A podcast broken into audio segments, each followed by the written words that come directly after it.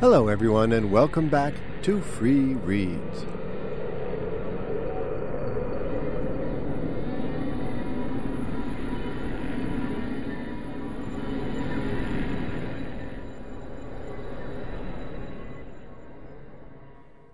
So, yeah, I cut myself a deal and took a short vacation from Free Reads.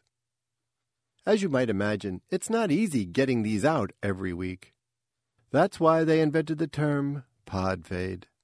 The podcasting universe has changed quite a bit since I started back in 2005, and the serial form that I've embraced here has fallen out of favor, alas.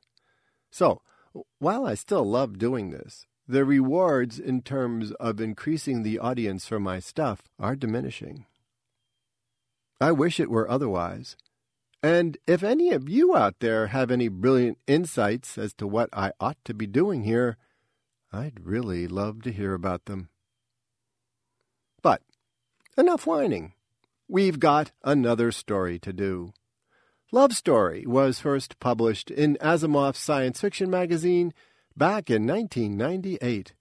It was one of my most challenging stories because there are no human characters in it, and it takes place on another planet. I tried to make my aliens as alien as I could, starting with creating a species of intelligent marsupial like creatures with three sexes. Which means that the love story you may have expected is probably not the one you're going to get. But we'll see. Here is part one of Love Story.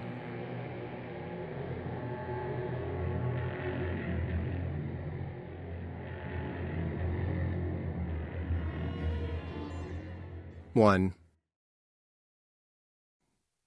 Mam should have guessed something was wrong as soon as the father entered the nursery. His ears were slanted back, his ruby fur fluffed. He smelled as sad as a cracked egg. But Mam ignored him, skimming her reading finger down the leaf of her love story. It was about a family just like theirs, except that they lived in a big house in the city with a pool in every room and lots of robot servants. That family loved one another, but bad people kept trying to drive them apart. How's the scrap tonight? The father shut the door behind him as if it were made of glass. It was then that Mam realized the mother wasn't with him. What is it? She bent the corner of the leaf back to mark her place. The father and mother always visited together.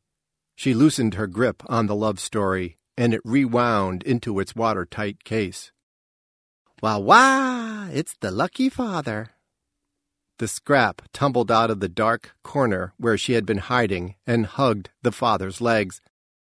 Look always, Papa Pa. The father staggered, almost toppled onto the damp, spongy rug, but then caught himself. The scrap had been running wild all night, talking back to the joke story she was only half watching on the tell, choreographing battles with her mechanical aunts, making up nonsense songs, trying to crawl in and out of Mam's pouch for no good reason. It was almost dawn, and the scrap was still skittering around the nursery like a loose button. Oh, when the father swims near, sang the scrap, and he comes up for air, all the families cheer. He reached down, scooped her into his arms, and smoothed her silky brown fur, which was wet where it had touched the floor. It had only been in the last month that the scrap had let anyone but Mam hold her. Now she happily licked the father's face. Who's been teaching you rhyme? he said. Your Mam. He laughed then, but his wide yellow eyes were empty. Mam is fat and Mam is slow. If I'm a brat, well, she don't know. Hush, little scrap, said the father. Your tongue is so long, we might have to cut some off. He snipped two fingers at her. Eep! The scrap wriggled in his arms, and he set her down. She scrambled across the room to Mam's settle, and would have wormed into her pouch, but Mam was in no mood, and cuffed her lightly away. The scrap was almost a tween, too old for such clowning. Soon it would be time for them to part. She was giving Mam stretch marks. Silmian, what is it? Mam waved at the towel to turn the scrap's annoying joke story off. Something has happened. The father stiffened when she named him. This was no longer idle family chatter. By saying his name, she had made a truth claim on her mate. For a moment she thought he might not answer, as was his right. But whatever it was, he must have wanted to tell her, or why else had he come to them? It's Valen, he said. She's gone. Gone? said Mam. Where? To Palato. There was an angry stink to the father now. She went to Palato to live with the aliens. Palato? Mam was confused. But the scrap is almost weaned. Obviously, said the father. She knows that. Mam was confused. What about her patients? Who'll give the scrap her name? Gone? The scrap whimpered. Mother gone? Mother? Mam reached an arm around the little one to comfort her. And it's time to quicken the new baby. The mother, Valen, and I have to. She paused, uneasy talking about birthing with the father. What about the baby? she said weakly. Don't you understand? She has left us. The father's anger was not only in his scent, but spilled over into his words. You, me. She has left the family. She's an out now. Or maybe the aliens are her family. Mam rose from her settle. She felt as if she were hefting a great weight. If she did not bear the load, the whole house might collapse about them. This is my fault, she said. She does not trust me to carry the baby, nurse it into a scrap. It's not you, the father shouted. It's her. The scrap shrank from the crack of his voice. We're still here, aren't we? Where is she? Mam stooped to let the scrap wriggle into the pouch. She thinks I'm stupid, said Mam. She felt the moisture in the rug creep between her toes. She has nothing to say to me anymore. That's not true. I heard her tell you, and that all I read are love stories. The father squished across the room to her then, and she let him stroke the short fur on her foreleg. She knew he meant to comfort, but this unaccustomed closeness felt like more weight that she must bear. This has gone very badly, he said. He brought his face up to hers. I'm sorry. It's probably my fault that she's gone. He smelled as sincere as newly split wood, and Mam remembered when she had fallen in love with them back at the gardens. Then it was only Valen and Silmian and her. Something I did, or didn't do. Maybe we should have stayed in the city. I don't know. It has nothing to do with you, though, or the scrap. But what will happen to the new baby? Mam said. Her voice sounded very small, even to her. I love you, Mam. the father pricked his ears forward, giving her complete attention. Maybe Valen loves you too, in her way. But I don't think you and I will ever see that baby. Mam felt the scrap shiver inside her. The father lingered for a few moments more, although everything important had been said. Mam coaxed the scrap out of hiding, and she slipped her head from the pouch. She stared at the father as he rubbed the fluff around her nose, saying nothing. The scrap had just started her tween sense, another sign that it was time for them to part. She gave off the thin, bright smell of fear, sharp as a razor. The father made warbling sounds, and her edge dulled a little. Then he licked the side of her face. He straightened and took Mam by surprise when he gave her an abrupt goodbye lick, too. I'm sorry, Mam, he said. And then he was gone.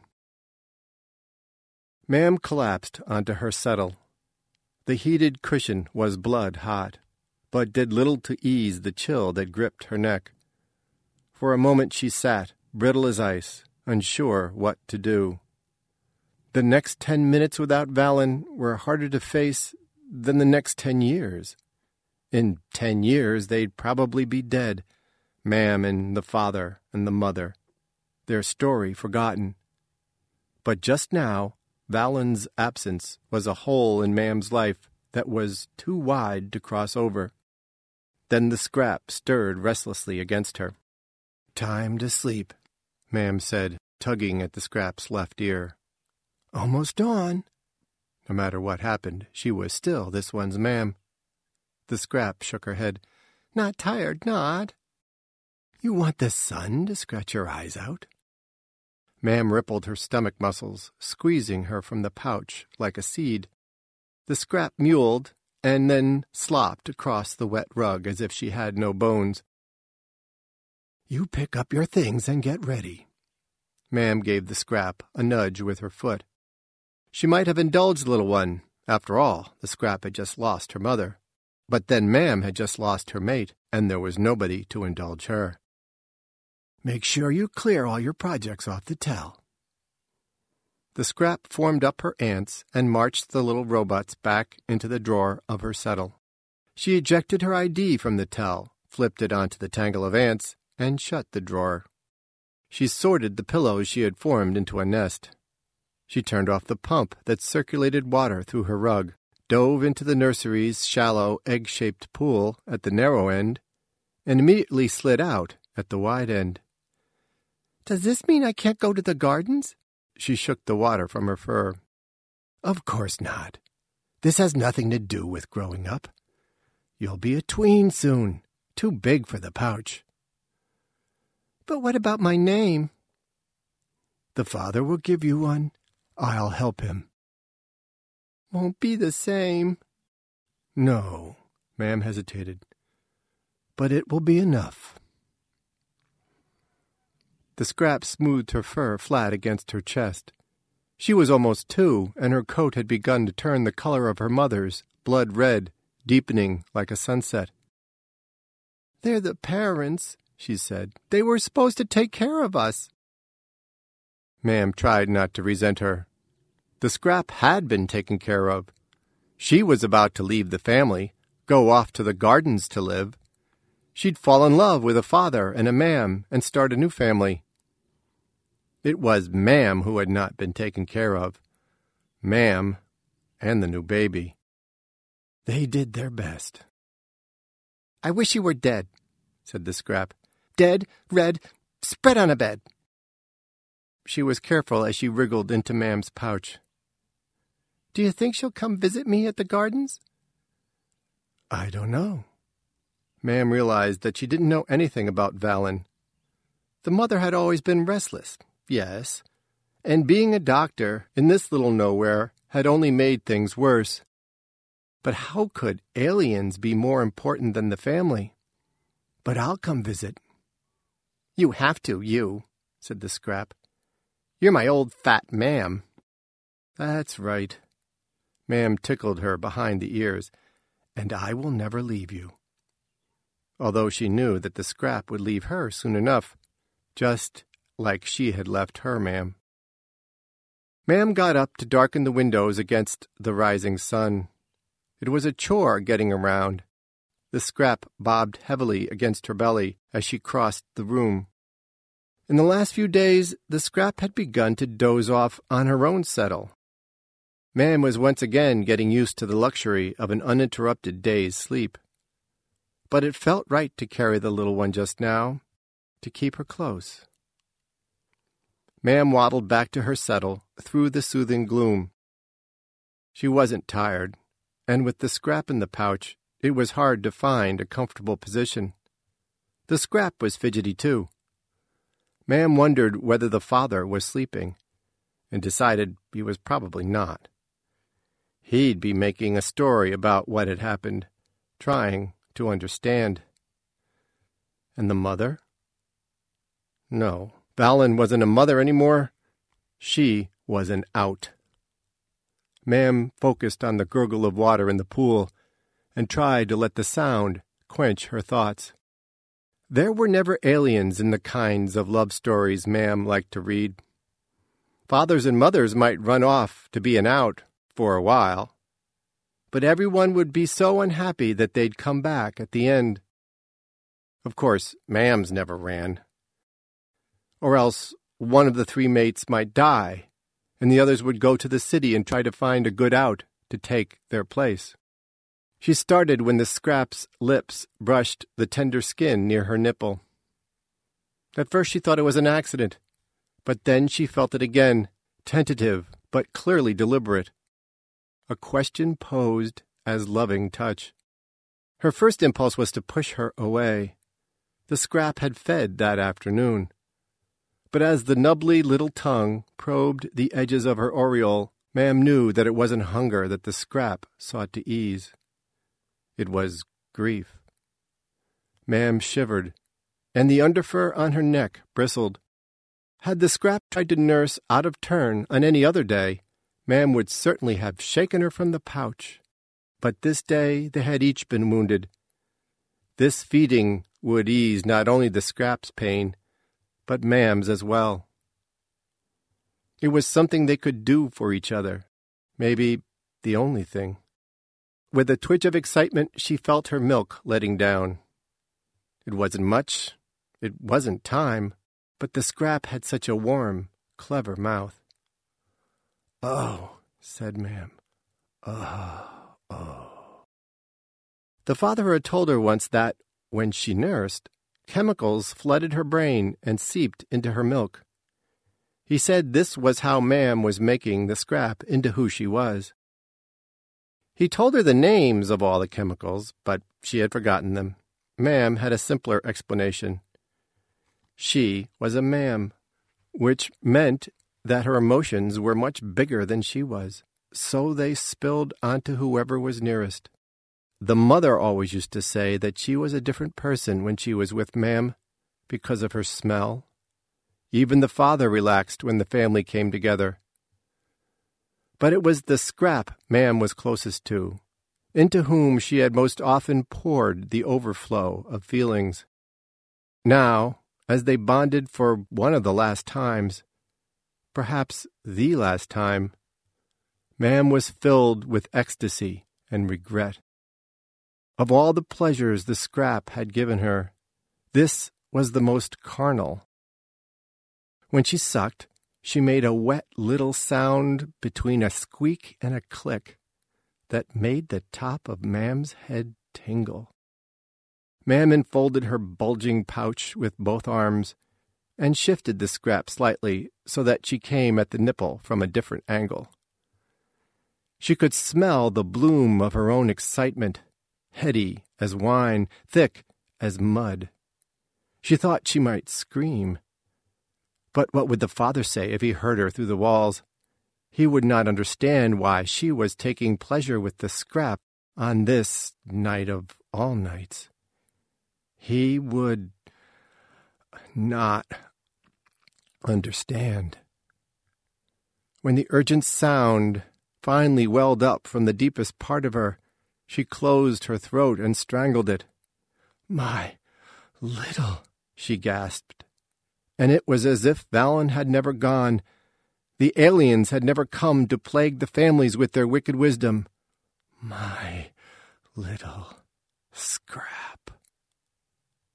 The weight lifted from her, and for a brief, never ending moment, she felt light as air.